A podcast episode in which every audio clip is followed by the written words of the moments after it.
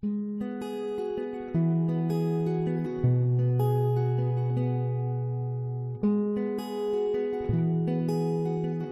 Hope Church.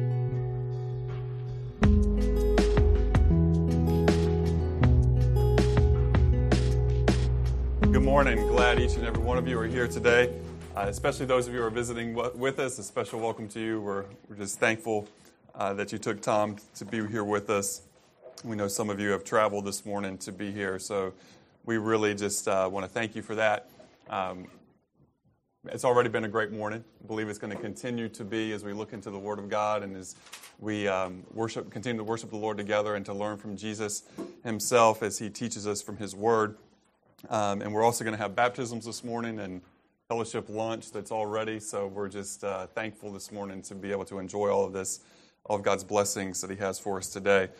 Um, but we do want to just pray and, and ask God to work um, in each of our hearts because I believe that God does want to speak to each one of us um, on a personal level this morning. That He doesn't want us to leave here the same way that we walked in. Um, you know, this isn't a social club. This isn't just a place where, you know, we come together on Sunday mornings to see people or to make a business deal or um, anything like that. It's a place where we are to worship God and to learn from Him and to have Him change our, our hearts and our minds. Um, we're going straight through the book, the Gospel of Luke.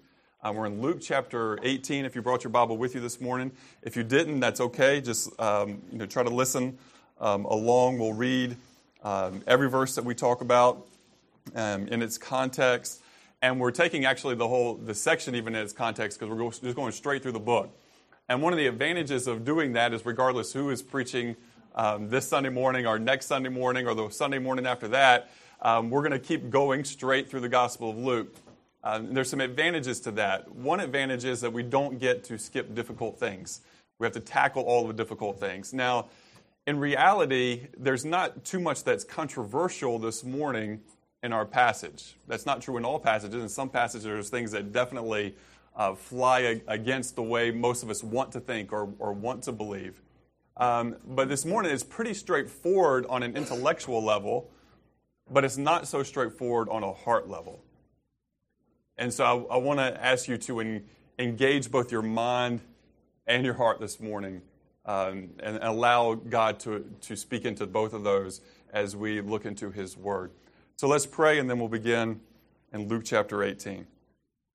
Heavenly Father, we thank you so much for the privilege to be here this morning. We thank you for each person, for each life, for each family, God, that's joined us today. And Lord, we just pray that this morning that it would be undeniable that you are with us. We know, God, that you sent your son Jesus for that very purpose, Emmanuel, God with us. And we thank you God, that in our, our sinfulness and our rebellion against you, that you did not leave us hopeless and helpless, but that you sent Jesus for us to die on the cross for our sins.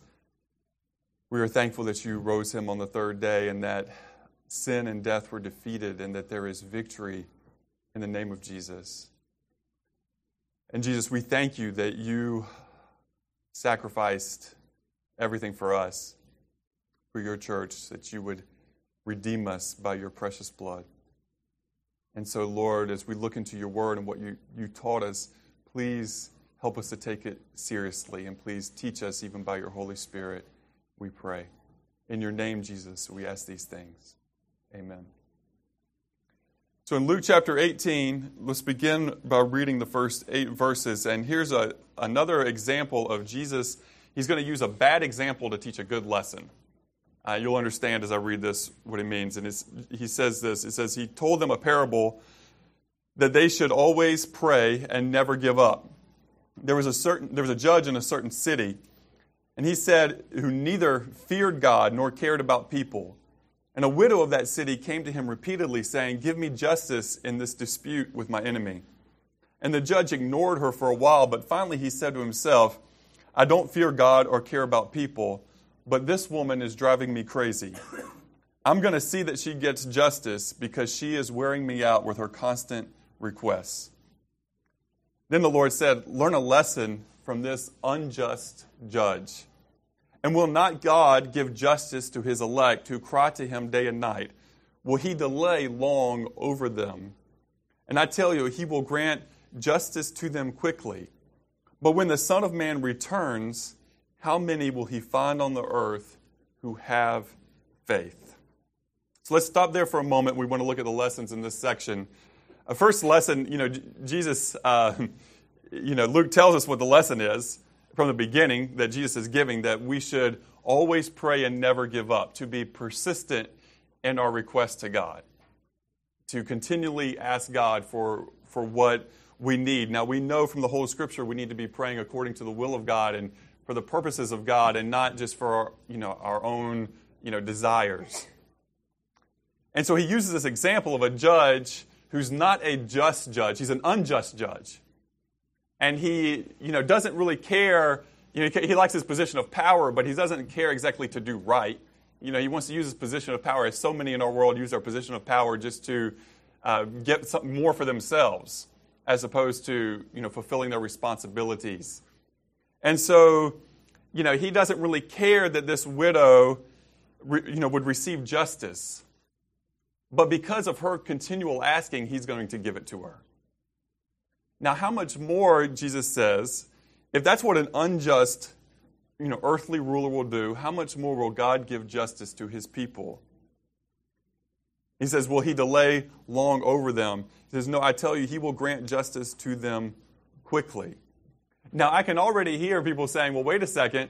Now, is it really quickly? I mean, ha, ha, you know, Jesus was here 2,000 years ago, and you're talking about things, you know, being quickly, and maybe would even make an accusation against God as um, Peter even had to address this early on in 2 Peter 3 9. He says, The Lord is not slow to fulfill his promise, as some count slowness but is patient towards you, not wishing that any should perish, but that all should reach repentance. And so here we have, you know, two things that are true at the same time. One, that God is patient and that He is giving people time and opportunity to repent and to believe. And two, that in the grand scheme of eternity, it's not very long, it's actually very quickly. You know, you think about eternity forever and ever. And 2,000 years is, is not even a drop um, in the bucket of time because that bucket is infinite, infinitely large. And so it hasn't been long, and, and yet we trust God that He is going to come and He's going to give justice. And we see injustice all over our world every day.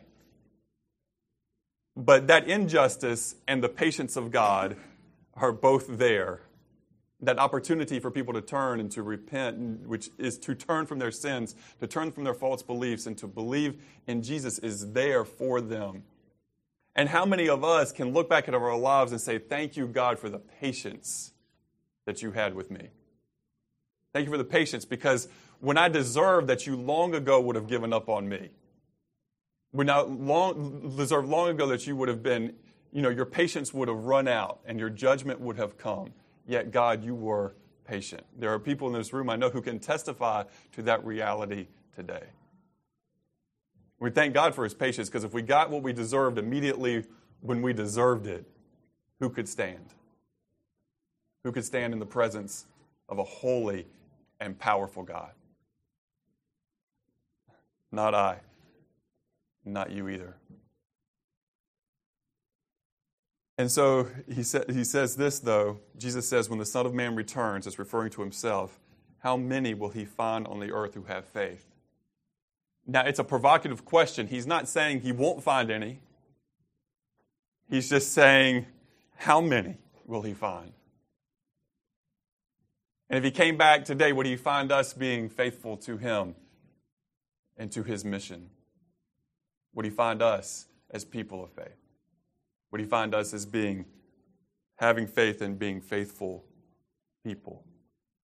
So those are our lessons in the first eight, eight verses, but we need to understand that as, uh, as Luke is writing this gospel through the uh, inspiration of the Holy Spirit and direction of the Holy Spirit, he's not just putting, you know, disconnected you know stories. Here's a random story here and here's a random story there and another one over here. These, it, there's a flow to all of it. It's, it has connection and it has purpose. And uh, sometimes we can almost go so slowly that we, we miss that. And, and we need to be reminded that there's a, a connection um, that, is, that is here. In the last uh, couple of chapters, Jesus has even been talking um, a lot about the rich and the poor, and he's, he's going to con- continue some of that theme um, in this, these sections that we're looking at this morning. But he's going to pull in something here that's going to be good um, for us to understand, and again, in this context, putting, remember, put all this together. So, verse 9 says, Then Jesus told this story to some who had great confidence in their own righteousness and scorned everyone else. Said, Two men went to the temple to pray. One was a Pharisee, and the other was a despised tax collector. The Pharisee stood by himself and prayed this prayer I thank you, God, that I am not like other people, cheaters, sinners, adulterers. I'm certainly not like that tax collector. I fast twice a week and I give you a tenth of my income. But the tax collector stood at a distance and dared not even lift his eyes to heaven as he prayed. Instead, he beat his chest in sorrow, saying, O God, be merciful to me, for I am a sinner. I tell you, this sinner, not the Pharisee, returned home justified before God. For those who exalt themselves will be humbled, and those who humble themselves will be exalted. That's powerful. Because here in this scene, you have this Pharisee who is a religious leader. You know, everyone in the community looks to this person, and their evaluation, their judgment is that this is a righteous man, that if anyone is right before God, this person is. And that religious leader had the same perspective about himself. If anyone is right before God, I am. And he had, you know, his, his you know, orthodox or correct beliefs intellectually to back that up. He knew what God had said in the law and the prophets. And he has some deeds to back that up.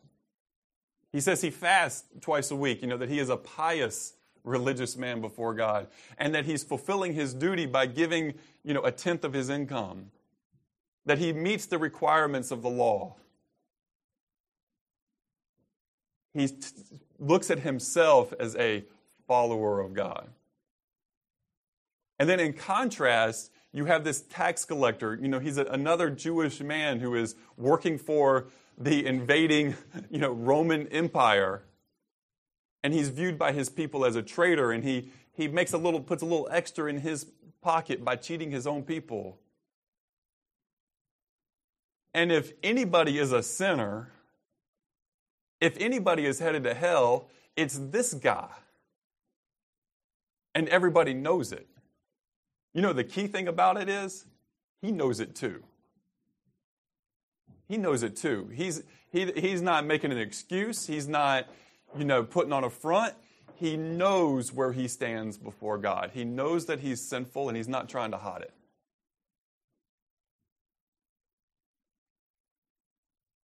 But when he humbles himself and beats his chest in sorrow and says, Oh God, be merciful to me, for I am a sinner.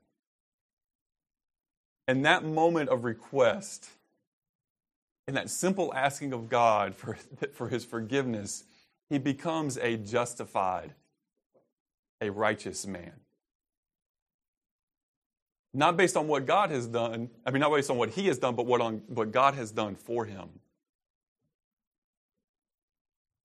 And you see, that this is the real difference. And this is what Jesus really wants to, to strike at today as we, we see what he's teaching here.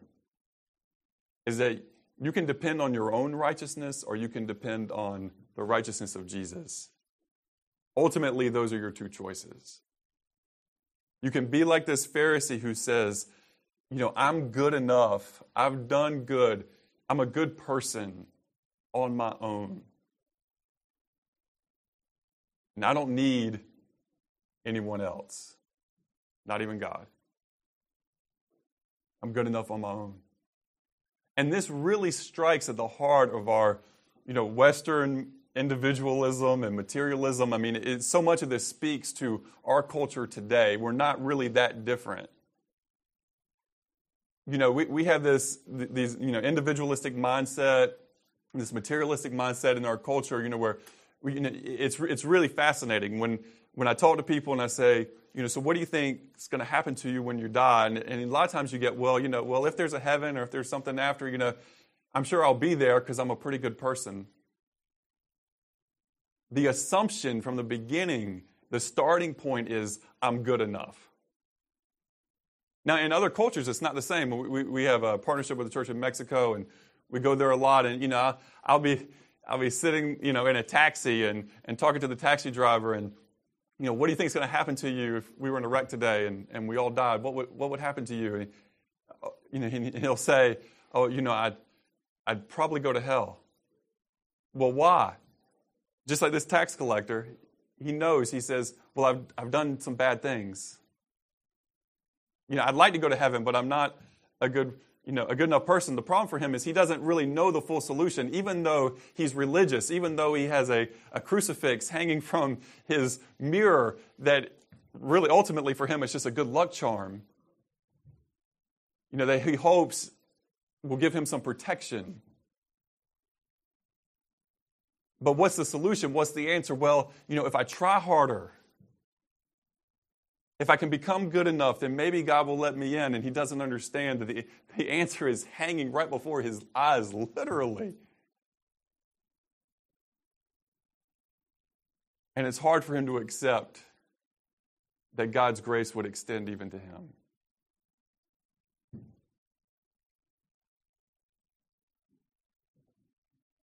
But we need to understand what Jesus is saying here that those who exalt themselves will be humbled. The scripture says, you know, that God resists the proud. He resists the proud, but gives grace to the humble. And then Luke continues, and he's going to keep emphasizing this point. He says, One day some parents brought their little children, verse 15. One day some parents brought their little children to Jesus so he could touch and bless them. But when the disciples saw this, they scolded the parents for bothering him. Then Jesus called for the children and said to the disciples, Let the children come to me, don't stop them, for the kingdom of God belongs to those who are like these children. I tell you the truth, anyone who doesn't receive the kingdom of God like a child will never enter it. Wow, there's a lesson there to love kids. That's, that's a big lesson in it. It's not the only lesson. It's a huge lesson. We need to love on, on little children. But Jesus said, unless you're like a little child, you cannot enter the kingdom.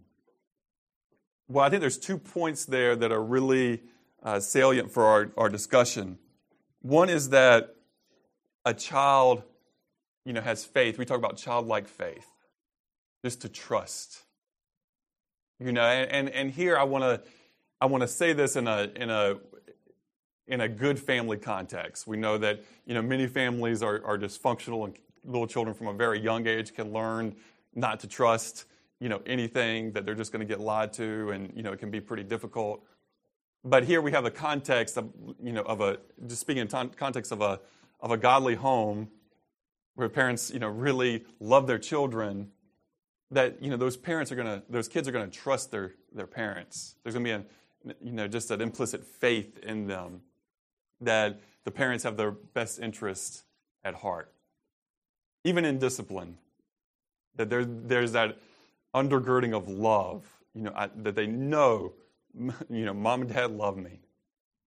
You know, that that is present. And so, but you think about that with faith, with trust. But there's, and there's also a, a dependency. A child is dependent on its, you know, food and life and survival. It's dependent on others. Again, there's that dependency piece like a child is dependent on his parents. You know, you have to be dependent on God to save you. You can't have this, this concept of self sufficiency. You know, you can just pull yourself up by your own bootstraps and you can, you know, do good enough and be good enough on your own. No, you are, you know, we are utterly dependent on God, on His love and on His grace, on His mercy. We are dependent on Him. How can someone come to, to God without first saying, God, I need you? You know, but again, in our culture, we kind of want to make Jesus like part of a 12 step program where he's just sort of this like add on. You know, where, where we really, you know, I got like 99% of it and I just need Jesus for that other 1%. No, that's not it at all. The, the humility to say, you know, no, I am a sinful person. I'm in, I deserve God's judgment. I bring nothing to the table. Do you understand in that in that relationship when it comes to your to, to salvation that God is bringing everything to the table in Jesus Christ Himself? God brings everything to the table, and you bring nothing to the table other than humbling yourself and faith. That's it. But you don't bring any sort of qualitative goodness. The scripture says there's none righteous, no, not one. It says that all our good deeds are like filthy rags. You know, the best that we have is filthy before God. On our own, just in our flesh, the best that we can offer God is worthless.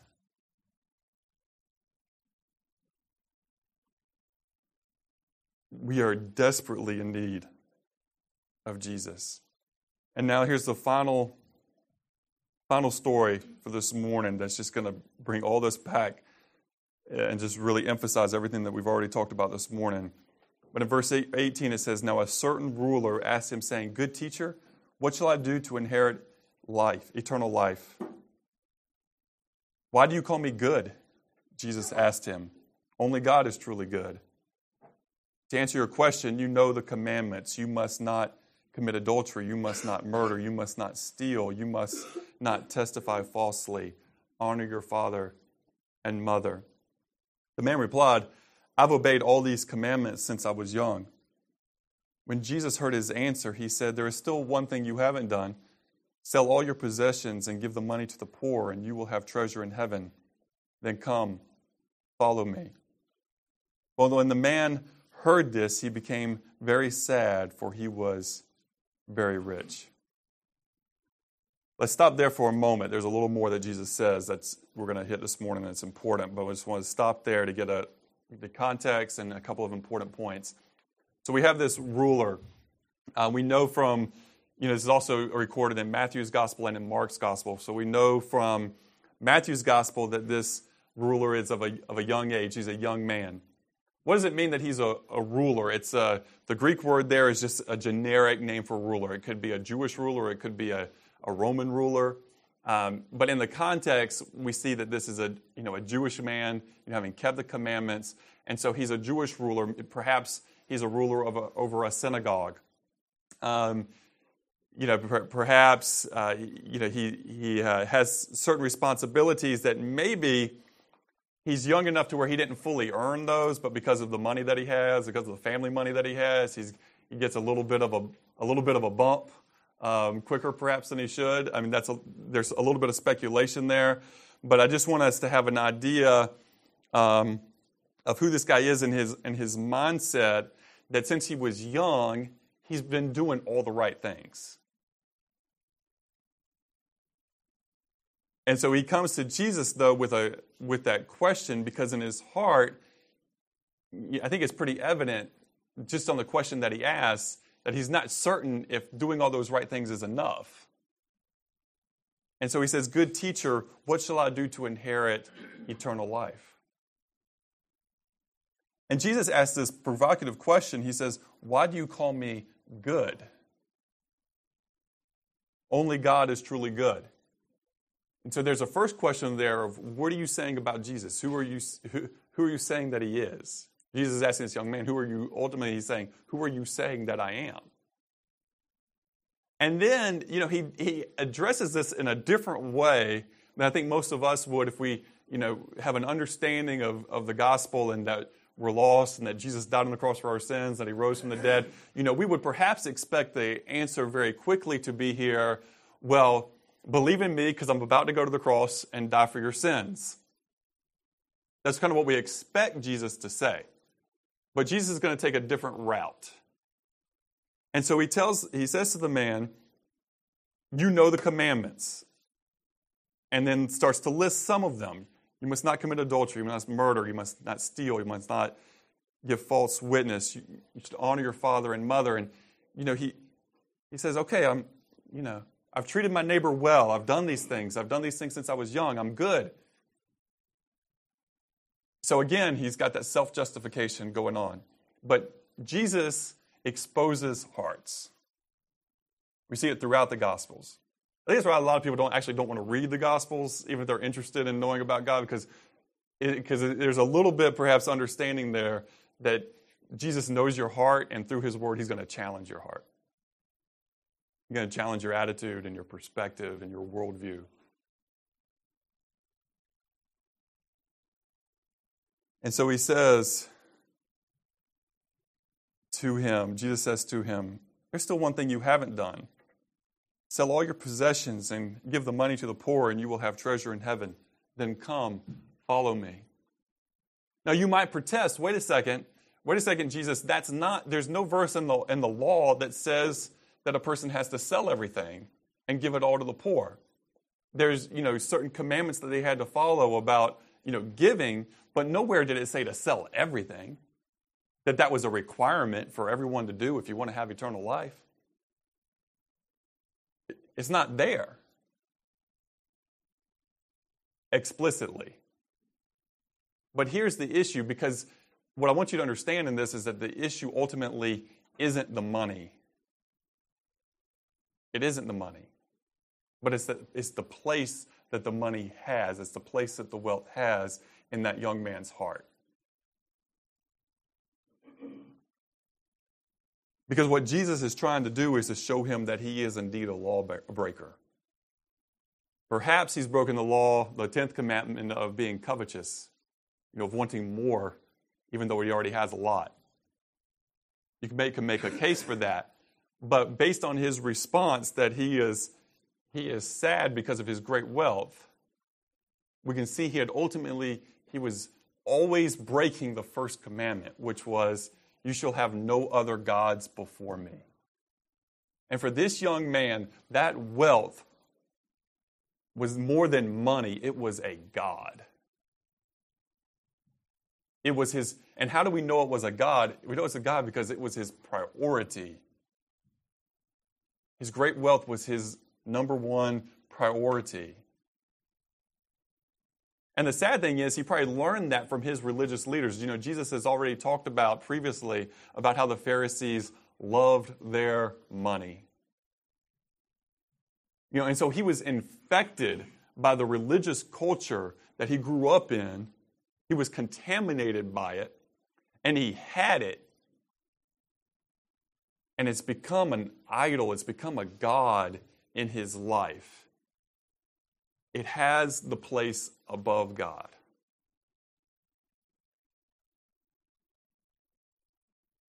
And so the sad thing is that we, we see that when given the, the, the choice between, you know, follow Jesus or keep your money,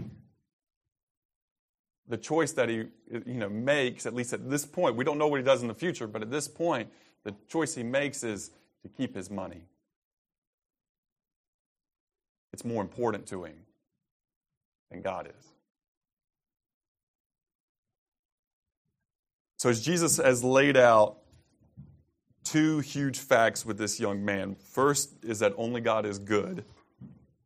And the, you've already, I think, nailed that pretty well. The second is that he's a lawbreaker. But even if he had kept the full law, Romans 3:20 says, For by the works of the law, no human being will be justified in God's sight, since through the law comes the knowledge of sin. And that's how Jesus is using the law in this young man's life, is to expose his sin. That's the purpose of the law. You know, people misunderstand and think that the purpose of the law is to give life. Well, no, the purpose of the law is not to give life. Is the purpose of the law is to show that you need God in order to have life. It shows our fallenness, it shows our brokenness, it shows our sinfulness. It shows that we are not adequate in ourselves because we are lawbreakers. And it doesn't matter if you've broken one of the laws or all of the laws, in the sight of God, that makes you a lawbreaker. Guilty before God. Galatians 3:10 through 14 says for all who rely on the works of the law are under a curse. For it is written, cursed be everyone who does not abide by all things written in the book of the law and do them. Okay, so if if you don't keep the law, you're under a curse. No one other than God, even incarnate in Jesus Christ, has kept the law fully.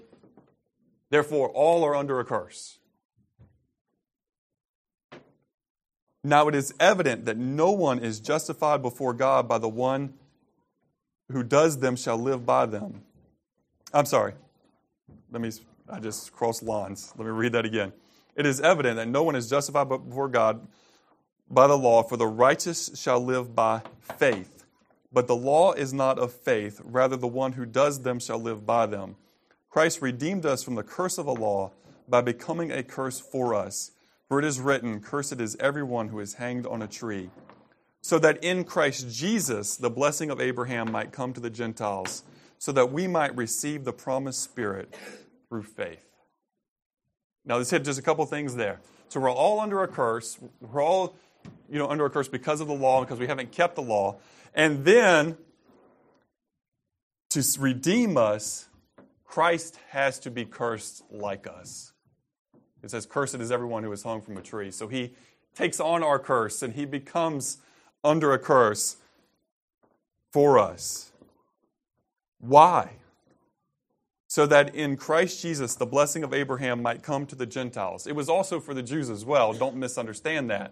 But this understanding that, you know, even those of us who were not Jewish people, who were never quote unquote under the law were still guilty and we still had to be able to enter into the promises of Abraham and the blessings of Abraham. And how do we do that? Well, it's through Jesus Christ himself. He's the one who made the way so that we might receive the promised Spirit through faith. So, this is ultimately the solution. Jesus gives us the solution, and he gave that rich young ruler the solution in verse 22 when he said, you know, to come and to follow him. What Jesus was asking that young man to do was to lay down his burdens, to lay down his guilt, to lay down his false gods, and to come and to follow Jesus.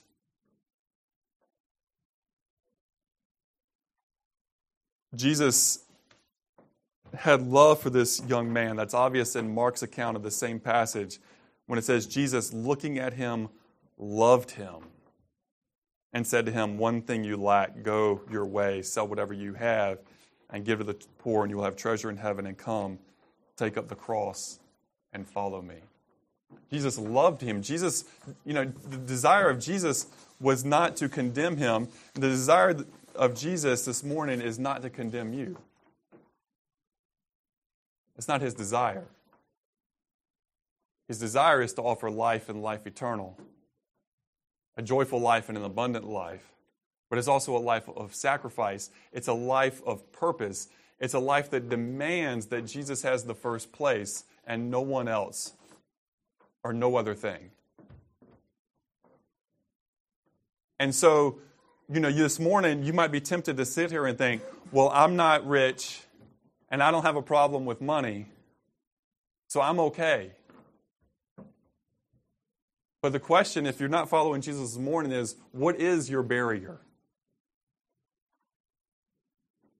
What is your barrier? What, is, what hinders you from following Jesus?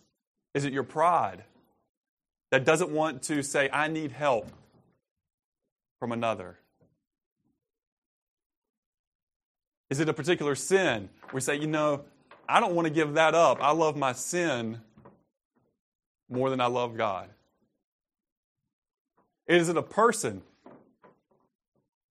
Lord, I wouldn't want to have to give up that relationship in order to follow you. Speaking if you're not married, perhaps this morning. And one is follow, you know, one knows God or wants to know God and the other doesn't. Well, what would you do? Perhaps it is money. Perhaps it's control. That you don't want Jesus to be king because you want to make all the decisions in your life and you want to decide, you know, who your friends are and what job you have and where you live and what sort of work you do. And you want to be the one to decide all of those things for yourself and you don't want God telling you what to do. Perhaps that barrier is control. Perhaps it's a different sort of barrier altogether. Perhaps it's that religious people, perhaps it's the Pharisees who were beating their chests and saying, I'm righteous and you're not. And you see the hypocrisy, and that hypocrisy hinders you from God. It's your barrier. Let me beg you this morning don't let somebody else's hypocrisy keep you from knowing the real one. Don't let somebody else's hypocrisy keep you from the reality that you can have in Jesus Christ. let that person deal with their own problems before God. You forget about that. Don't use it as a barrier, don't use it as an excuse. You'll find hypocrites everywhere. But we're not asking you to believe in a hypocrite, we're asking you to believe and to follow Jesus Christ. The only one of us who has never had any hypocrisy.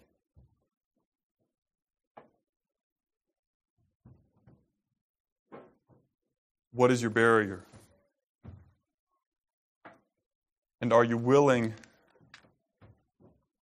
to give it up? Are you willing to lay it down? Whatever it is, are you willing to lay it down at the feet of Jesus and say, I surrender? Jesus, I need you to be my Savior. I need you to be my King. Forgive me. I'm a sinner. If you're not following Jesus this morning, that's, that's the, the question. The, the two questions before you are what's your barrier, and are you willing to lay it down?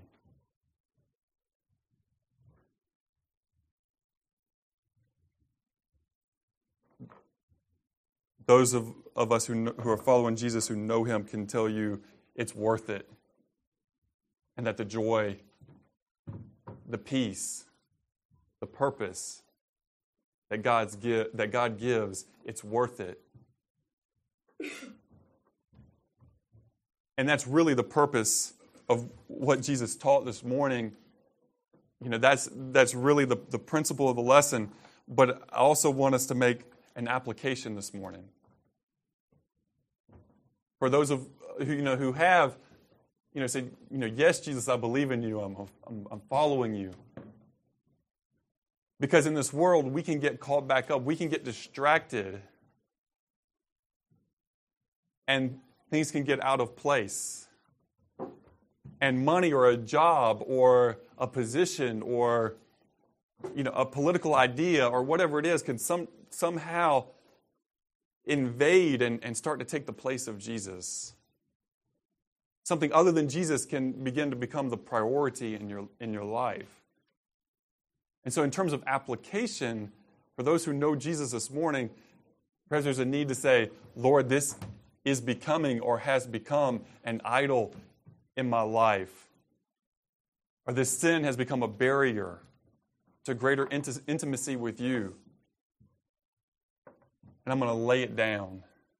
Lord, we actually beg you to go back to the beginning where, where we're told to pray and to ask God, and we say, Lord, give me the strength and take it from me. Take it from me, Lord, that I might follow you fully, as was my first intention when I came to believe in you in the first place.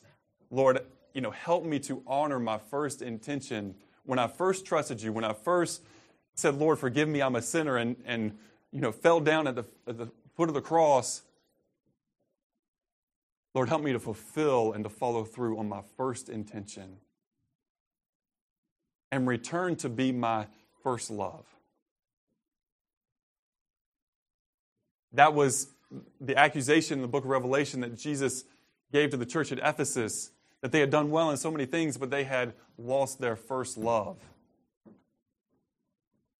And so if you say this morning, I follow Jesus, the question is, is he your first love?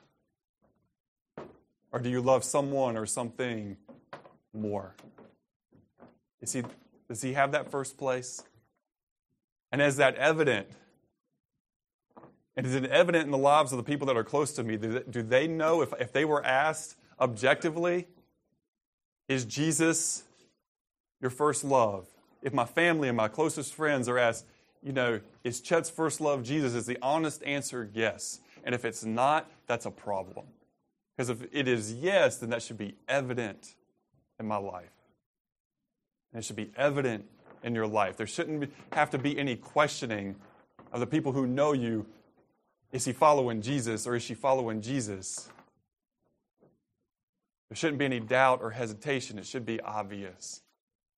Because Jesus said, Let them see your good works and glorify your Father in heaven. It's not for your credit, it's not for my credit, it's not for our glory, but it's for the glory of God. Now, listen to this. Jesus, seeing that he had become sad, verse 24 said, How difficult it is for those who have wealth to enter the kingdom of God. For it is easier for a camel to go through the eye of a needle than for a rich person to enter the kingdom of God. And those who heard it said, Then who can be saved? Who can be saved? But he said, What's impossible with men is possible with God. Again, to, to know Jesus in the first place and to follow him throughout your life, it's impossible for men, but it's possible for God, and we have to be dependent on his strength and on his power. We're dependent. God is the only truly independent force in the universe. He is the only one who needs no other. The rest of us are dependent.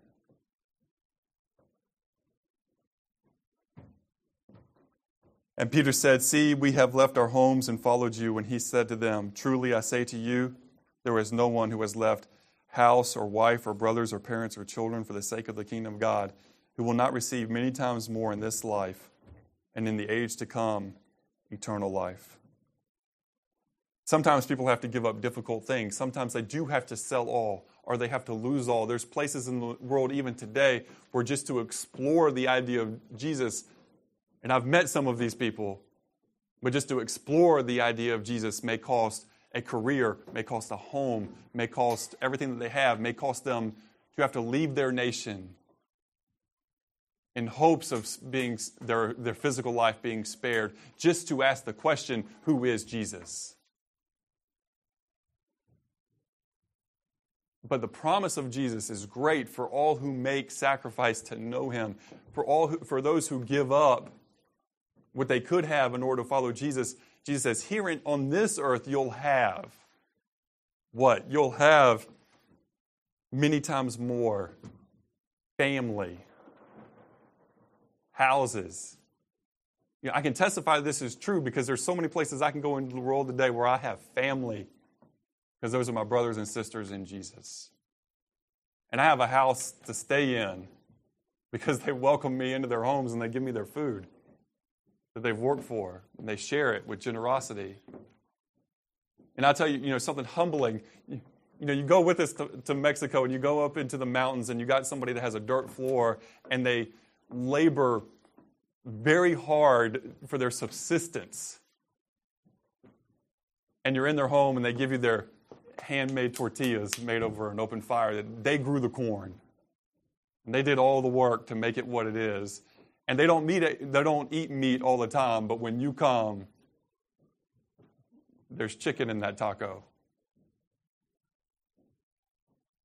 And then you'd start to, to realize the joy that comes being part of the family of God with people of all, you know, from all nations and ethnic groups and tongues.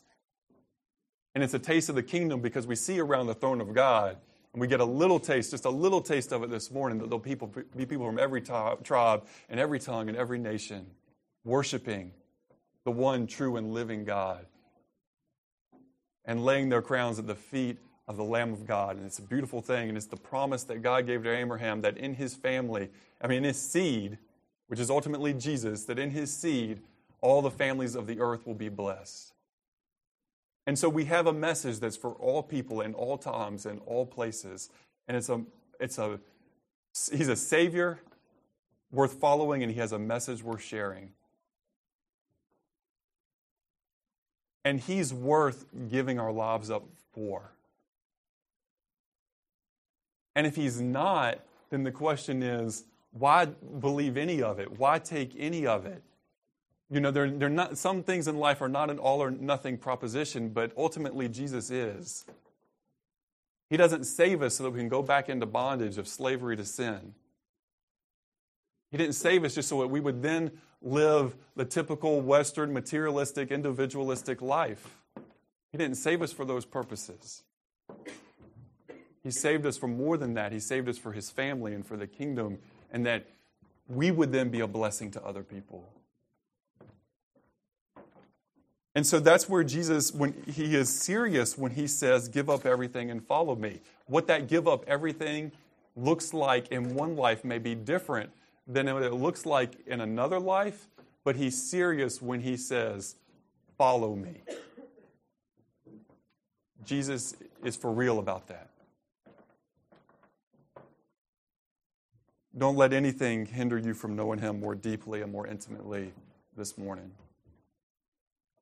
We have the bread and the cup that we take that represents the body and blood of Jesus. I'll explain that in a minute, but I'm going to give thanks for it now. I just want us to, to keep it all in mind as we go into this next part of our time. Heavenly Father, we come to you now. We love you, Lord, and hope we can all say we love you. Hope we can all say we need you. I hope that those, Lord, I pray that those who have never admitted it before will this morning say,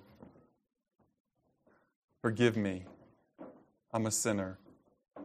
They will put their trust in your Son, Jesus, be forgiven of their sins, that would follow him fully. Jesus, as we take the bread and the cup this morning, we remember your, your body that was broken for us. We remember your blood that was shed for us. And we say, Thank you, Lord Jesus, for your ultimate sacrifice on our behalf. We're thankful, Jesus, that the grave could not hold you and that you had victory over sin and death. And Lord, may we follow you throughout our whole lives, that you would be our Savior and our King. We would not forget, Lord, that you are King. Be King in our hearts this morning. Help us to lay anything down that hinders our walk with you. We ask it in your name, Jesus.